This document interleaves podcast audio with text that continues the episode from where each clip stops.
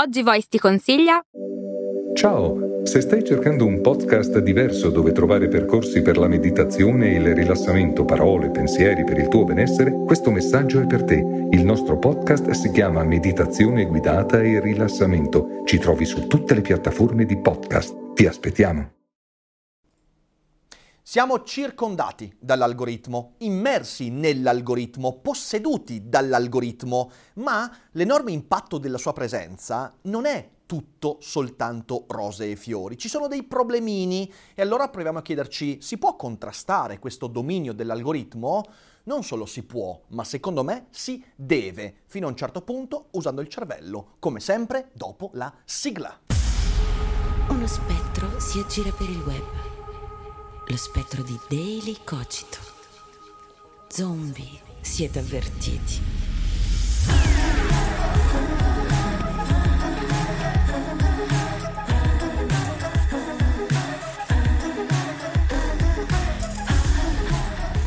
L'algoritmo ci accompagna in tantissime scelte, tanti comportamenti durante la quotidianità e sempre di più. Ci accompagna nella pubblicità, che decide cosa proporci indovinando o creando dei gusti, quando ci mostra prodotti di un certo tipo su Amazon e noi scopriamo di desiderare quella cosa, anche se non ci abbiamo mai pensato prima. Questi non sono bisogni indotti, sono scoperte che vengono però accompagnate proprio dall'algoritmo, che a volte ci conosce meglio di noi stessi, come si dice spesso. Ci accompagna nelle relazioni interpersonali, in cui seleziona, spesso al posto nostro, quali discorsi, quali persone incontrare, sia su Tinder che su Facebook, e quindi dà ordine anche alle nostre amicizie, sia virtuali che fisiche. Persino nel vedere questo video, alcuni di voi sono arrivati dall'algoritmo attraverso i consigli di YouTube e spero meno persone possibile. E oggi voglio spiegare perché dico meno persone possibile.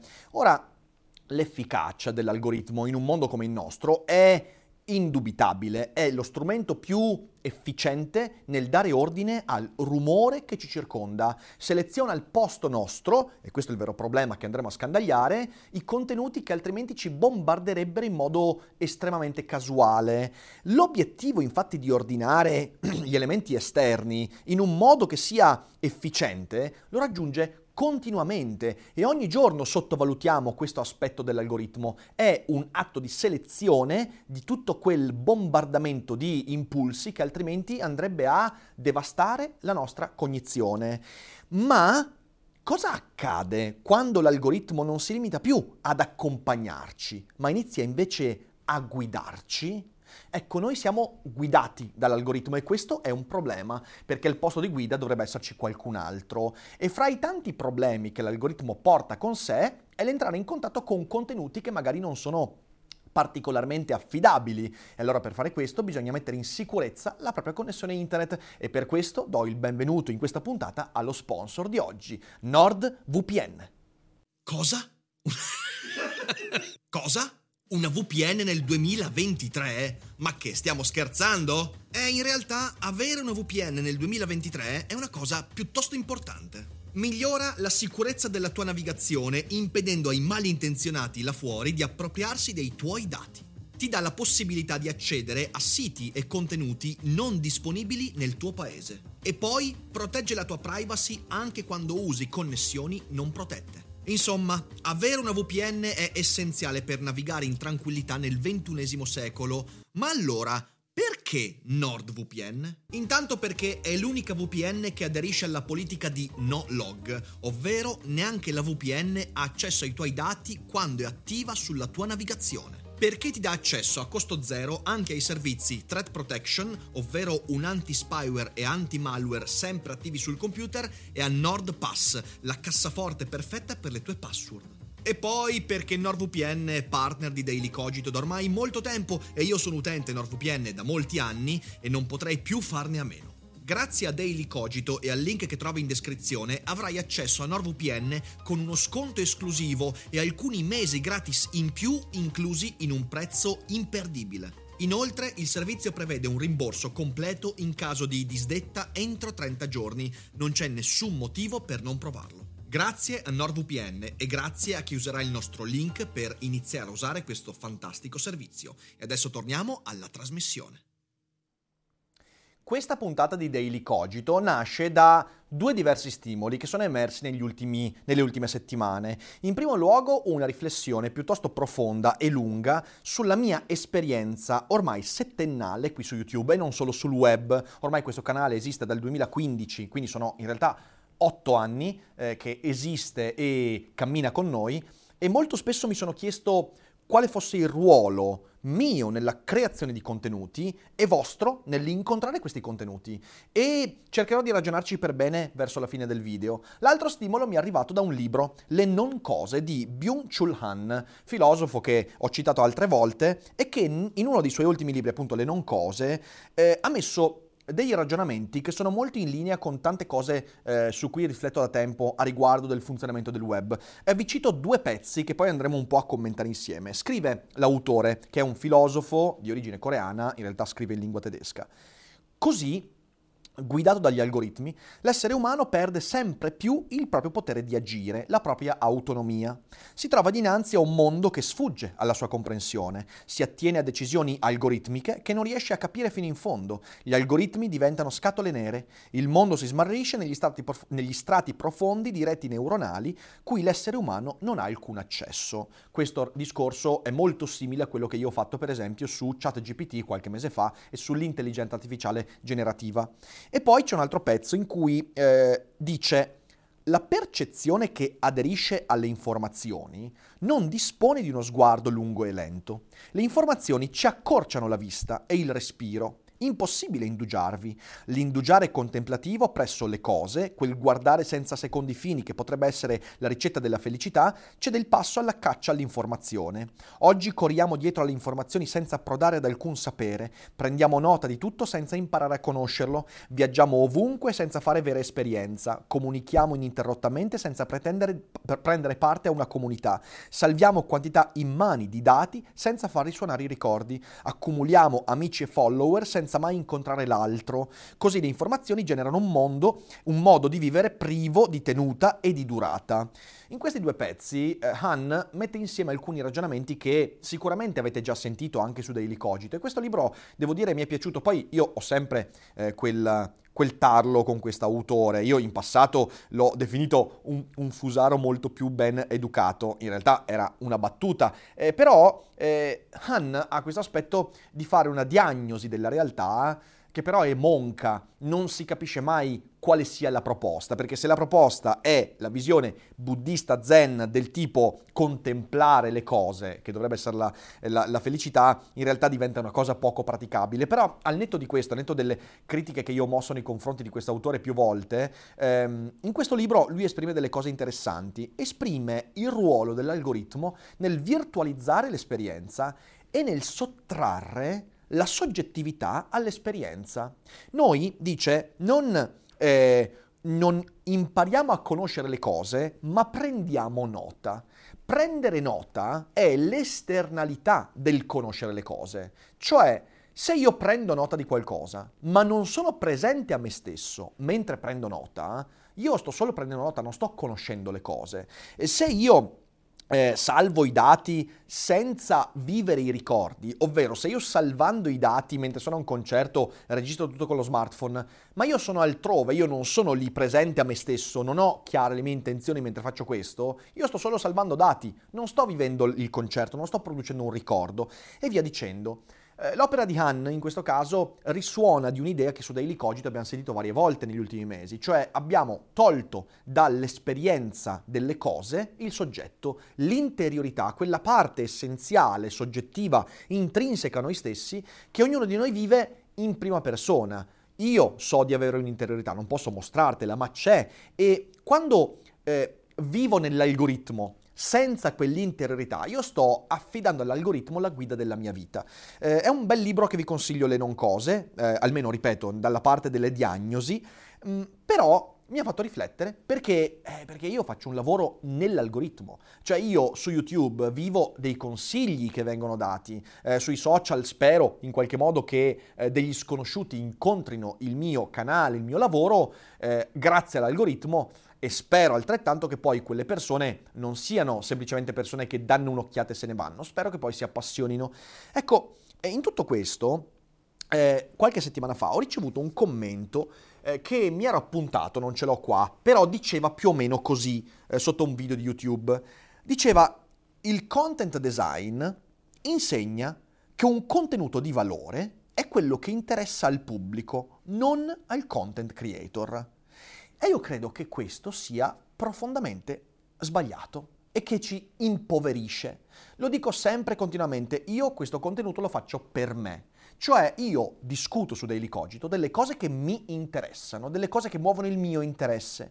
E ho sempre avuto questo approccio nel dire, se io parlo di qualcosa che mi interessa, ovvero che si connette alla mia soggettività, alla mia interiorità, alle mie intenzioni, allora riuscirò a elaborare un contenuto che sarà sufficientemente interessante per chi magari sarà sorpreso da quel contenuto, da quel ragionamento, e non troverà un ragionamento che in realtà potrebbe trovare in altri canali. Ma non voglio velocizzare il ragionamento. Il punto è che quel commento, il content design, ti insegna che è importante, ha valore ciò che interessa al pubblico, non quello che interessa al content creator. E io sono rimasto abbastanza allibito da questo commento, ma è un commento sostenuto da tantissimi. Ora, cosa voglio dire con si impoverisce? Intendo dire che se tu togli di mezzo a te stesso nella fruizione, nella produzione di questi contenuti, beh, allora diventano più poveri, per tanti motivi. E voglio partire dalla domanda che dà il titolo a questo Daily Cogito. Come si lotta contro l'algoritmo? Ora, evidentemente, lotta è un'iperbole, ok? Non è una lotta del tipo, devo sconfiggere l'algoritmo, ma ci mancherebbe. Io mi avvalgo ogni giorno dell'algoritmo e credo sia uno strumento incredibile, soprattutto in un ambito di vita dove la quantità di informazioni deve per forza passare attraverso una selezione a priori delle informazioni che mi arrivano. L'algoritmo è questo, è un archivio che mette in ordine, in base ai miei interessi precedenti, quello con cui entro in contatto, quindi va benissimo. La lotta è metaforica. Nel commento che ho letto, quello dell'utente che mi dice content design insegna, c'è un uso, secondo me, terribile della parola valore. Cioè, valore è ciò che interessa al pubblico. Questo uso della parola valore al tempo stesso mostra perché l'algoritmo spesso ci diventa nemico. Perché confondere il significato della parola valore è ciò che sta alla base del modo distorto con cui finiamo per usufruire dell'algoritmo. Ora, dire che il valore è dato da ciò che interessa il pubblico è una cosa che molti danno per assodato. Oggi i trend di Twitter, la pagina con le mode, con le tendenze di YouTube, ovviamente TikTok è una piattaforma che si basa tutta esclusivamente sul trend, quindi su ciò che l'algoritmo disegna rappresentando l'interesse del pubblico, ok? Questa opinione è da moltissimi data per assodata. È chiaro agli occhi di tantissimi che ciò che ha valore sul web, e non solo, è ciò che interessa il pubblico. Ma questa idea si basa su presupposti discutibili che portano a conseguenze dolorose. Infatti, il valore, che è una parola complicata sia nella storia che nell'etimologia, il valore non può essere dato dall'interesse del pubblico per vari motivi. In primo luogo perché il pubblico è un'astrazione, il pubblico non esiste. Lo diceva Popper quando parlava del fatto che i popoli non esistono, le collettività non esistono. Certamente che non esistono, sono dei raggruppamenti concettuali che noi usiamo per approssimare, quindi il pubblico non esiste. A maggior ragione l'interesse del pubblico è appunto un'ulteriore astrazione, è l'astrazione dell'astrazione, quindi è una grande approssimazione. Attenzione, è un'approssimazione necessaria. Io per fare ricerca di marketing, per fare psicologia delle masse, per comprendere la sociologia, devo fare ragionamenti su gruppi di persone e sugli interessi che muovono o sembrano muovere certi gruppi di persone, ci mancherebbe. Però è un'astrazione, quindi è uno strumento artificiale, non reale, che noi usiamo per acquisire valore dalla lettura della realtà, per produrre significato. E infatti, che cos'è valore? Valore, proprio dal latino, significa ciò che dà significato a qualcosa, in modo ancora più base, ciò che muove qualcos'altro. Valore è ciò che dà movimento, è ciò che rimette in moto le cose, e il significato è ciò che dà quel moto. Io mi accorgo di qualcosa perché quel qualcosa viene mosso, ovvero ha un valore, acquisisce un significato, si distingue dal resto. Capite bene che valore e interesse del pubblico non possono stare nella stessa frase? Infatti, cos'è il valore? Il valore è ciò che dà significato a un gesto, a un discorso, a un'idea. Il valore è ciò che permette in un lungo discorso di individuare i punti significativi. È quello che ti permette di isolare le informazioni che ti possono servire, di cui tu sei effettivamente, a cui tu sei interessato. E come tale non può trovarsi nella mera rielaborazione algoritmica delle scelte passate, oltre che approssimative perché collettive. Non può stare lì, è impossibile. Il valore, che mi piaccia o meno, sono io a darlo con le mie intenzioni. Questa cosa la diceva Eraclito e non è cambiata in 2400 anni di storia. Sono ancora io ad essere responsabile del valore che do ai miei gesti, alle cose, perché sono io che ho delle intenzioni che muovono gli elementi esterni. Senza questo finiamo in un mondo di fantasia. Vi faccio un esempio per portare un po' a terra questo ragionamento forse troppo astratto. Se c'è un anniversario di matrimonio, io a mia moglie porto un mazzo di fiori. Ora, la consuetudine, ovvero quel sapere collettivo che permette alle persone di dire accade questo, devo fare questa cosa qua, la consuetudine nell'anniversario di dare dei fiori alla consorte non dà il valore o il significato a quel. Oggi Voice ti consiglia. Ciao, sono Zoe Pifani. Se cerchi il podcast perfetto per motivarti e fare il tuo glow up nel 2024, And Now What è proprio quello che fa per te. Lo trovi su tutte le piattaforme di podcast. Ci vediamo lì. Gesto. Dà il contesto a quel gesto, o meglio, crea l'occasione. La consuetudine crea l'occasione di un gesto che prende significato in base al modo con cui io mi relaziono a mia moglie. Perché? Perché quei fiori avranno al loro interno magari la storia dei fiori passati, i ricordi legati a quel tipo di gesto. In alcune coppie ci sarà il ricordo di quando quella volta, adesso sto parlando diciamo così fantasiosamente, quella volta portando i fiori sono caduto per terra e i fiori sono rovinati. Ogni volta in cui quella persona darà dei fiori in quell'occasione a quella persona, ci sarà il ricordo di quell'esperienza e quindi il significato è legato all'intenzione che porta l'individuo a prendere quei fiori nell'occasione e nel contesto della consuetudine per compiere quel gesto che prende valore non perché c'è la consuetudine, ma perché io do a quei fiori un certo tipo di significato, li metto in moto in un modo diverso rispetto a come un'altra coppia vivrà quel gesto. Questo è il significato, il valore, e non è il contesto, non è l'occasione che dà. Il contesto e l'occasione modificano l'esperienza, è evidente, questo mi sembra assolutamente lapalissiano è privo di un certo interesse. Certo che il contesto poi modifica, è diverso se quei fiori li dai in ufficio, a casa, di sera, di giorno, ovviamente, però confondere due cose crea grande confusione ed ecco qual è secondo me il problema.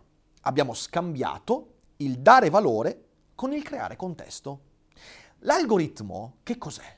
L'algoritmo è come la consuetudine, l'esempio che ho fatto. L'algoritmo crea l'occasione. Perché dico questo? Perché se è vero, come dicevo, che l'algoritmo è un modo per ordinare la realtà, l'algoritmo serve per prendere il mare nostrum di YouTube con tutti i contenuti, con le migliaia di ore caricate in ogni minuto, in tutto il mondo, in ogni lingua, in ogni modo, con ogni gusto, in cui evidentemente sarebbe impossibile orientarsi, e l'algoritmo, in base a quello che lui pensa, tra virgolette, che tu sia, in base alle scelte passate, ti dà un ordine alle cose che potresti vedere. È una consuetudine. È esattamente quello che fa un calendario, un archivio, una qualsiasi forma di consuetudine, di ricorrenza. Quindi l'algoritmo, proprio come l'anniversario di matrimonio, dà un contesto dei gesti, crea un ordine in cui io so quando fare qualche cosa, ma non mi dice quale significato dare a quella cosa. Perciò L'algoritmo crea l'occasione, ma in quell'occasione sono sempre io a dare valore a quello che accade, perché quello che produco interessa a me, sono io coinvolto nella produzione di un discorso, di un ragionamento, di un'idea, di un disegno, di una poesia, di qualsiasi cosa, di un modello 3D. Se io scambio valore e contesto, come fa il commentatore di quel commento che ho citato prima, allora finirò per scambiare tutti gli altri termini, perché è una conseguenza inevitabile. Per esempio, l'interesse del pubblico diventerà primario rispetto all'interesse mio e quindi io farò quello che penso, in base a quel contesto che per me è diventato il significato, penso le persone vogliano da me. E poi il trend, quindi quello di cui si parla, prenderà il sopravvento sull'informazione e quindi quello che è utile per le persone. E poi la conferma, il confirmation bias, prenderà il sopravvento sulla scoperta. Sarà molto più difficile che io incontri un contenuto che mi fa scoprire qualcosa che non pensavo di volere e invece continuerò a trovare cose che confermano il fatto che i miei interessi sono quelli giusti. E questo creando un circolo vizioso che tutti quanti vediamo e che porta, che ci piaccia o no, a una grande confusione cognitiva.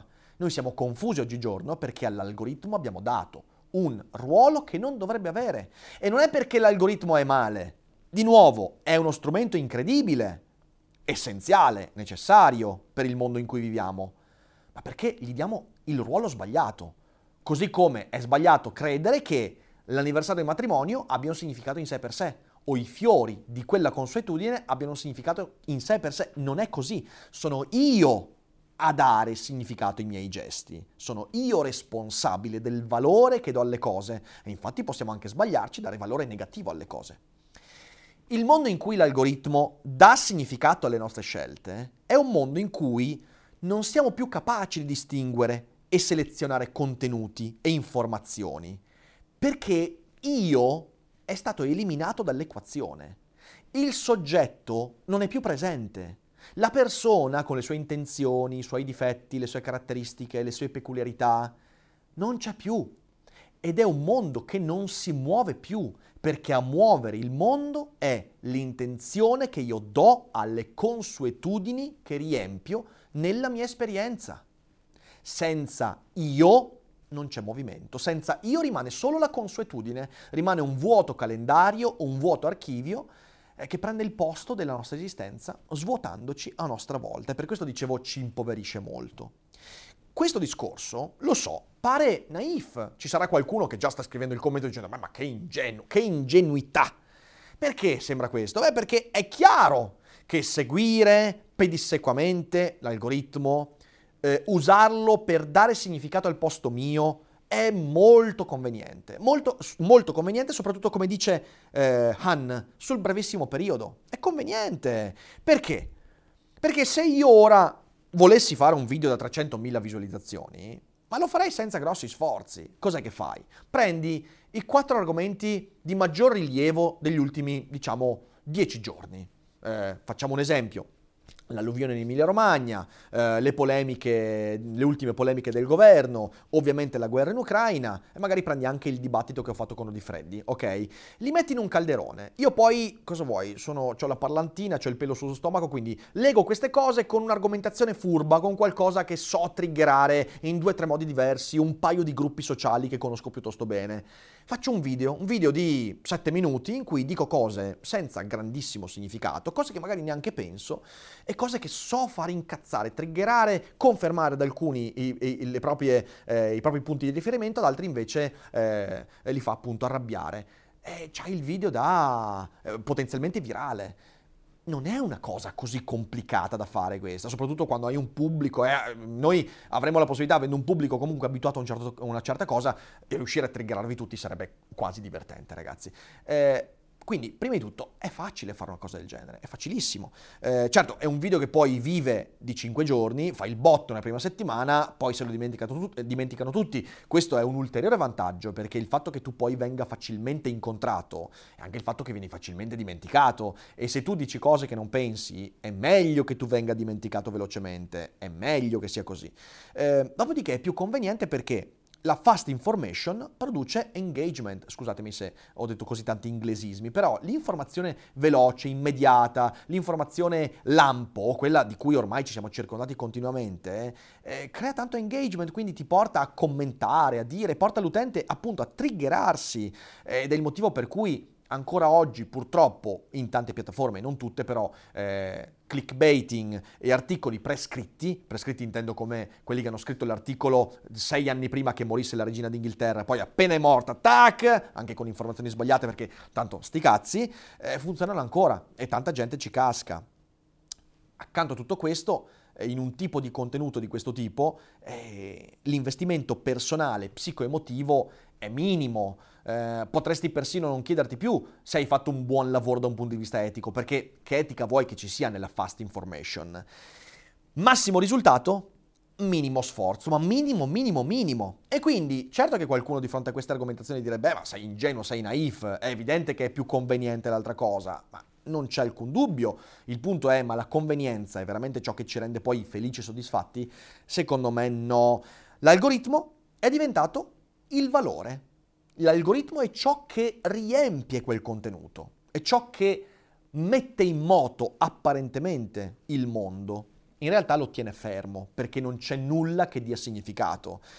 E i costi occulti però sono tantissimi. Uno pensa che tutto questo sia conveniente, ma poi in realtà queste cose le si paga in tanti modi, ne elenco alcuni. In primo luogo, se tu produci contenuti in quel modo lì, se tu produci contenuti lasciando che sia l'algoritmo a dare significato a quello che fai, se tu produci contenuti pensando di poter fare quello che il pubblico desidera, ti intrappoli inevitabilmente in un'immagine di te che non ti corrisponde. Quanti sono lì fuori gli influencer, anche molto famosi, che volenti o nolenti sono stati costretti a costruirsi un personaggio perché i contenuti che producevano erano quelli che secondo loro il pubblico voleva, non quello che loro desideravano fare.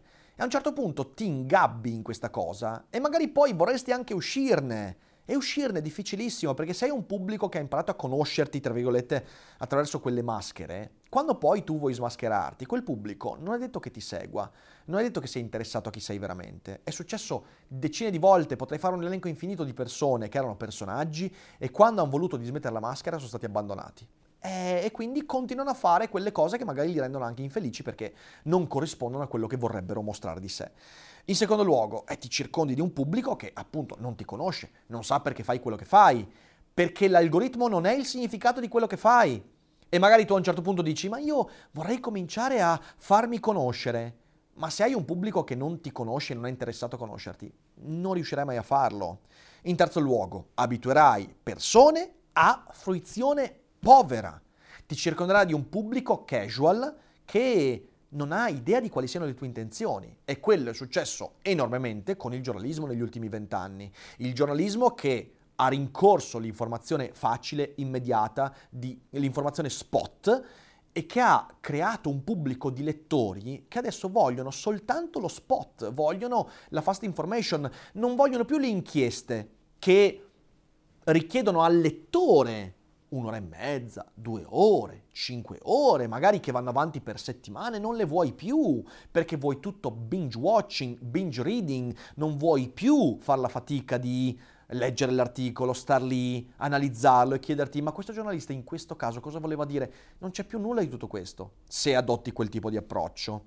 E quindi a un certo punto, e questa è la cosa che capita a tanti che fanno questo tipo di lavoro, a un certo punto tu vorrai dare un significato, dare un valore al lavoro che porti, ai contenuti che produci, ovvero a un certo punto vorrai fare i contenuti che interessano a te, perché ne avrai bisogno, perché siamo esseri umani, perché non siamo robot, non siamo algoritmi, e a un certo punto soffrirai e vorrai parlare della tua sofferenza, a un certo punto la tua vita cambierà e vorrai raccontare come è cambiata, e allora lì nessuno ti ascolterà o tutti prenderanno quella cosa come l'ennesima maschera e finzione. E questo è un passaggio attraverso cui tutti quanti prima o poi si trovano a dover fare i conti. L'epoca dell'algoritmo, secondo la mia visione, è quella in cui abbiamo pensato, ci siamo illusi di poter trovare strumenti tecnologici che potessero prendere il nostro posto nel faticoso lavoro di produrre significato. Ma questo non ci rende felici, ci rende zombie. Per molto tempo abbiamo pensato che il faticoso, sofferente, pieno di attriti, lavoro di dare significato alle cose potesse essere demandato alle macchine, a qualcos'altro, prima agli dèi e adesso all'algoritmo. E questa cosa pensavamo ci avrebbe resi felici, perché abbiamo confuso la felicità con la leggerezza, la felicità con il non dover fare fatica, e invece no, ci è soltanto presi e trasformati in zombie, ovvero corpi privi delle intenzioni, e quelle intenzioni sono state sostituite dall'algoritmo, da qualsiasi altra cosa che prende la guida dei nostri gesti e che al posto mio dà significato o non dà significato ai gesti, alle parole, ai discorsi, ampliando il vuoto che sentiamo. Certo che l'algoritmo ti rende più facile la vita, ma sei sicuro che rendere più facile la vita sia la strada giusta per essere felici? Non è affatto così. Noi non crediamo più nel valore dell'informazione, intesa come capacità autonoma di discernimento. L'altra parola che Han utilizza nelle letture che vi ho proposto è autonoma. L'algoritmo ci sottrae autonomia, ci rende dipendenti, perché noi siamo cablati per diventare dipendenti da ciò che seleziona le informazioni, da ciò che interpreta la molteplicità del mondo. Se sono io a interpretare la molteplicità, informandomi, capendo che cosa voglio veramente, dando significato ai miei gesti, al mio tempo, essendo presente in quello che fruisco e non assente, non pervenuto, allora sarò autonomo, ovvero non dipenderò da qualcosa di esterno. Sarò io a interpretare le cose e utilizzerò gli strumenti esterni, anche l'algoritmo, per arricchire la mia autonomia interpretativa. Ma se io invece penso che quell'autonomia non sia una cosa poi così perseguibile, allora affiderò all'algoritmo o a un guru la capacità di interpretare al posto mio le informazioni e io dipenderò da quella cosa. Noi siamo dipendenti da ciò che ci interpreta. Se non sono io a interpretare, dipendo da qualcosa di esterno e non è un bel destino. Non scommettiamo più sui contenuti che richiedono attenzione, presenza, pensiero critico, lunghezza, durata. Ciao, sono Arianna di Voice e oggi ti consiglio di ascoltare... Hai mai finto un orgasmo? Sai come funziona il piacere sessuale? Quando devi fare sesso entri in ansia e ti perdi tutto il bello? Sono Leni, faccio la psicosessuologa e la mia missione è che tutte le persone possano vivere una sessualità serena. Ascolta il mio podcast Vengo Anch'io, lo trovi su tutte le piattaforme.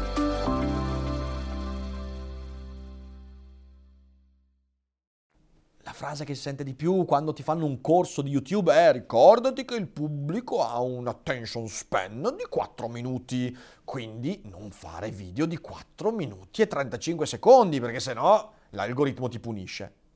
La risposta è sti cazzi, cioè se io voglio fare un discorso invece che richiede 20, 25, 45 minuti, perché dovrei sottomettere la mia intenzione di costruire quel discorso in quel modo a un parametro che è esteriore da me e che non ha significato in sé per sé, perché è semplicemente una mediana, poi su questo ci torniamo, e invece no, non vuoi più le durate, non vuoi più i contenuti faticosi perché il pubblico non vuole fare fatica e quindi tu ti adegui al fatto che non voler fare fatica è il parametro di creazione di contenuti. Ma non ha nessun senso questo discorso. Evitiamo quindi la fatica anche del metodo perché non crediamo di poterlo mettere a frutto, perché non crediamo nel fatto che io posso prendere quel metodo e usarlo per dire quello che penso, perché non mi interessa più quello che penso, mi interessa quello che si pensa. Ci dimentichiamo di fare le cose con intenzione, perché le intenzioni sono troppo impalpabili, le intenzioni sono difficili da trovare, ma ho fatto quella cosa ieri, ma ho veramente voglia di farla quella cosa? Le mie intenzioni erano pure o erano spurie? E quali erano quelle intenzioni? Questo è faticoso, richiede pensiero critico, richiede autocritica, richiede lungo tempo, contatto con sé, familiarità con la propria interiorità e sono tutte cose che non ci piacciono.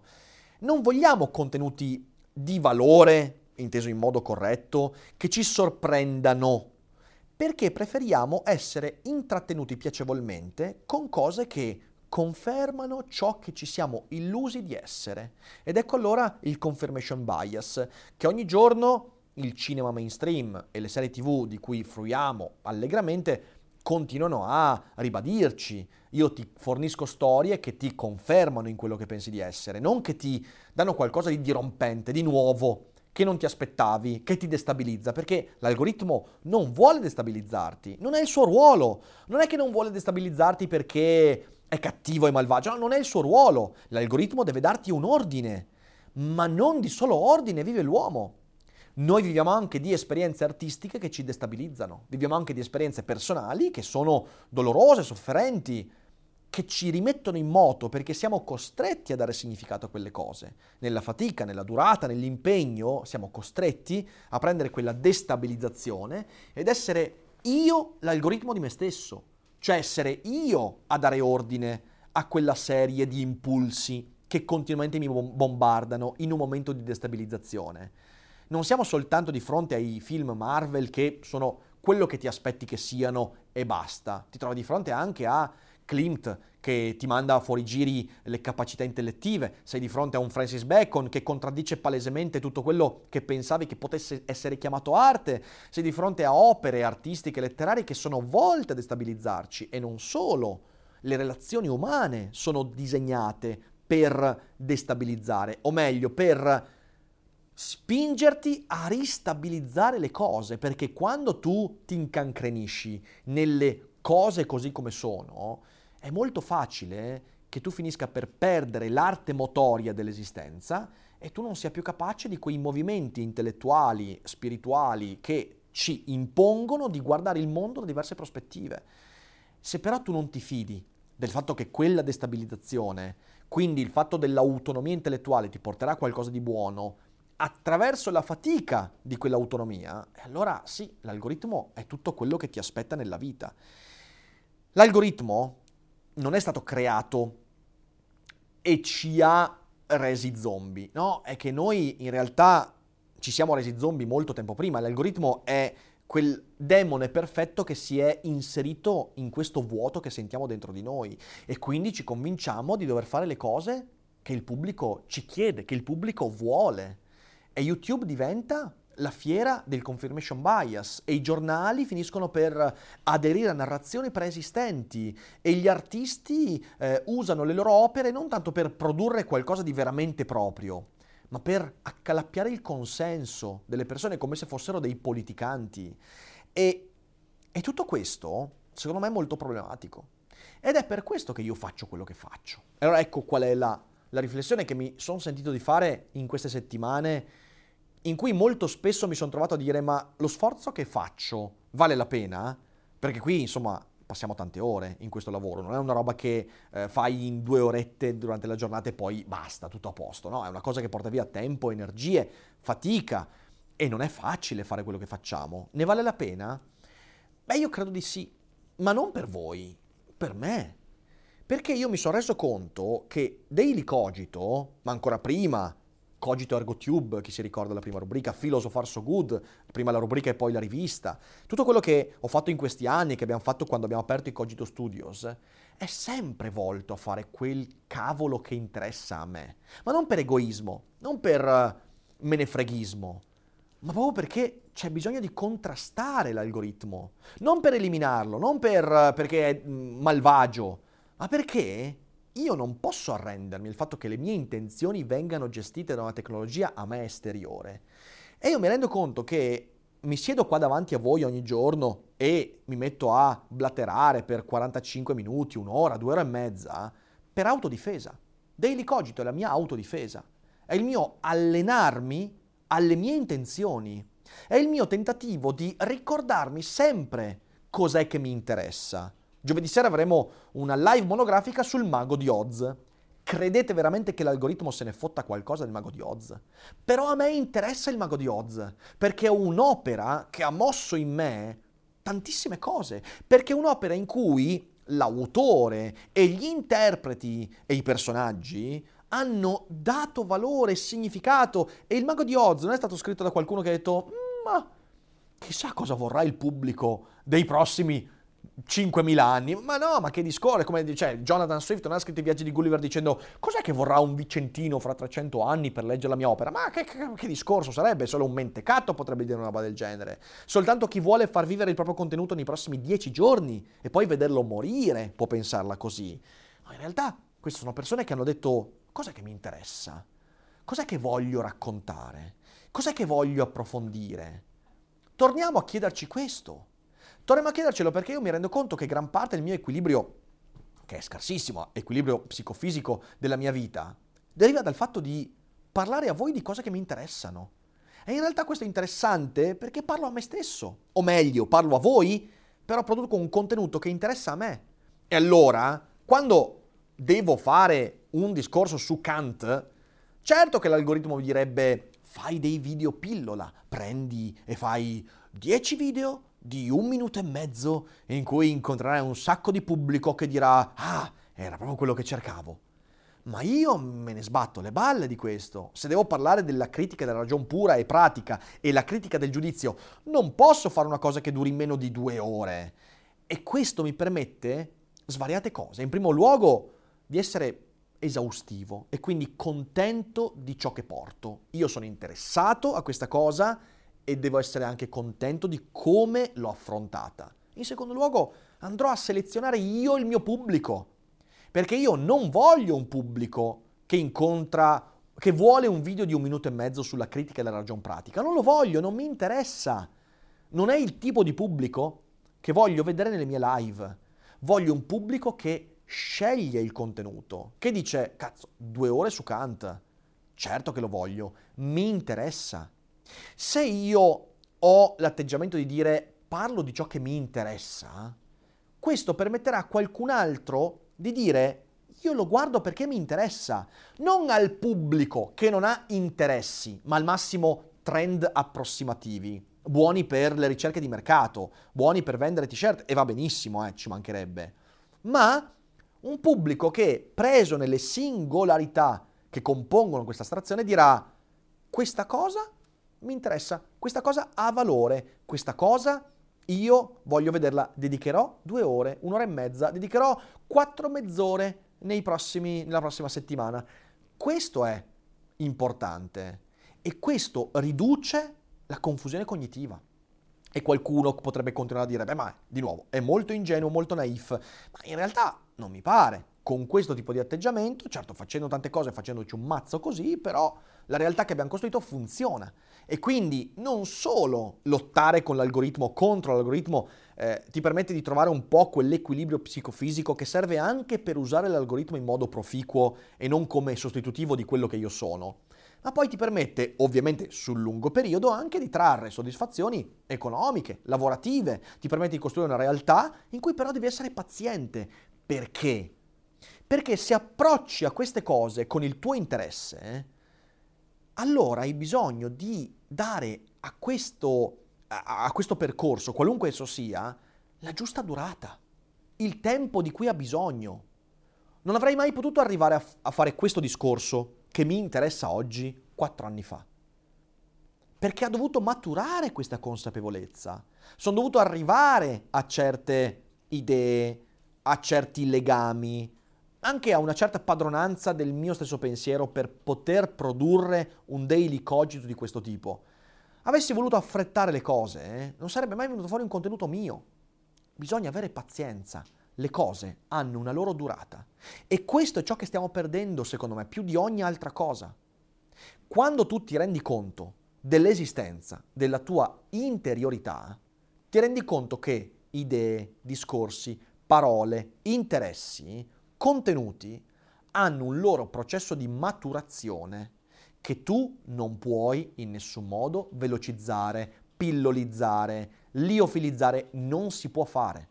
Quando lo fai per qualcosa che non ha interesse per te, ma per qualcun altro, forse, se riesci a indovinarlo. E a quel punto hai rotto il giocattolo. La pazienza di crescere, di conoscersi. In questo caso persino l'algoritmo può diventare un alleato in quel processo millenario che è stato consigliato da Eraclito, da Talete, da Socrate. Conosci te stesso. persino l'algoritmo può diventare un alleato nel tentativo di cercare chi diavolo sono. Per me è stato così. Io attraverso questo canale, attraverso il fatto di non arrendermi mai al fare quello che secondo me interessa agli altri, ma nel parlare di quello che muove il mio interesse, sono riuscito a conoscere un po' di più me stesso, nel mentre in 7 anni, 8 anni, con tempo e bestemmie, sofferenza e dibattiti molto particolari e fatiche non da poco, non solo ho conosciuto un po' più me stesso, sono riuscito anche a trarne un vantaggio economico, sociale, incontrando persone con cui c'è una concordanza di intenti, circondandomi di un pubblico che mi conosce abbastanza da sapere perché giovedì mi è venuto in testa di fare una monografia sul Mago di Oz. Questo è ridurre la confusione cognitiva. E in questo si può usare anche l'algoritmo, ma solo come accompagnatore. Se l'algoritmo sostituisce la tua interiorità, il tuo animo, il tuo interesse, diventi zombie. E gli zombie su Daily Cogito non vanno particolarmente d'accordo. E niente, spero di aver fatto un discorso molto confuso, spero che sia stato... A me interessava farlo, come avete capito, questo discorso, spero che sia abbastanza chiaro. Evidentemente questo, come avete capito, è un discorso comunque in fase di maturazione, perché credo che nell'ultimo annetto di concetti simili a questi ne abbiamo sentito svariati. Perché? Perché a me interessa approfondire come la penso veramente, e quindi è questo il motivo per cui faccio Daily Cogito, ed è un diario mio personale. Quello che faceva Marco Aurelio con i pensieri e il diario lo faccio con YouTube e Daily Cogito, ed è una cosa che mi fa molto bene. Spero possa far bene anche a voi, e spero possa farvi rendere conto di quanto sia necessario tornare a dare importanza alla nostra interiorità. Senza questo siamo veramente perduti. Grazie mille a tutti per aver seguito. Se siete in live non uscite, che adesso leggiamo qualche domanda. Se siete in differita, condividete la puntata, perché magari qualcuno lì fuori è interessato a qualcuno che fa qualcosa che gli interessa, ma non sanno che esiste perché l'algoritmo non lo consiglia. E quindi passaparola, condividete Daily Cogito, ricordatevi, è molto molto importante. Grazie a tutti, buona serata e alla prossima.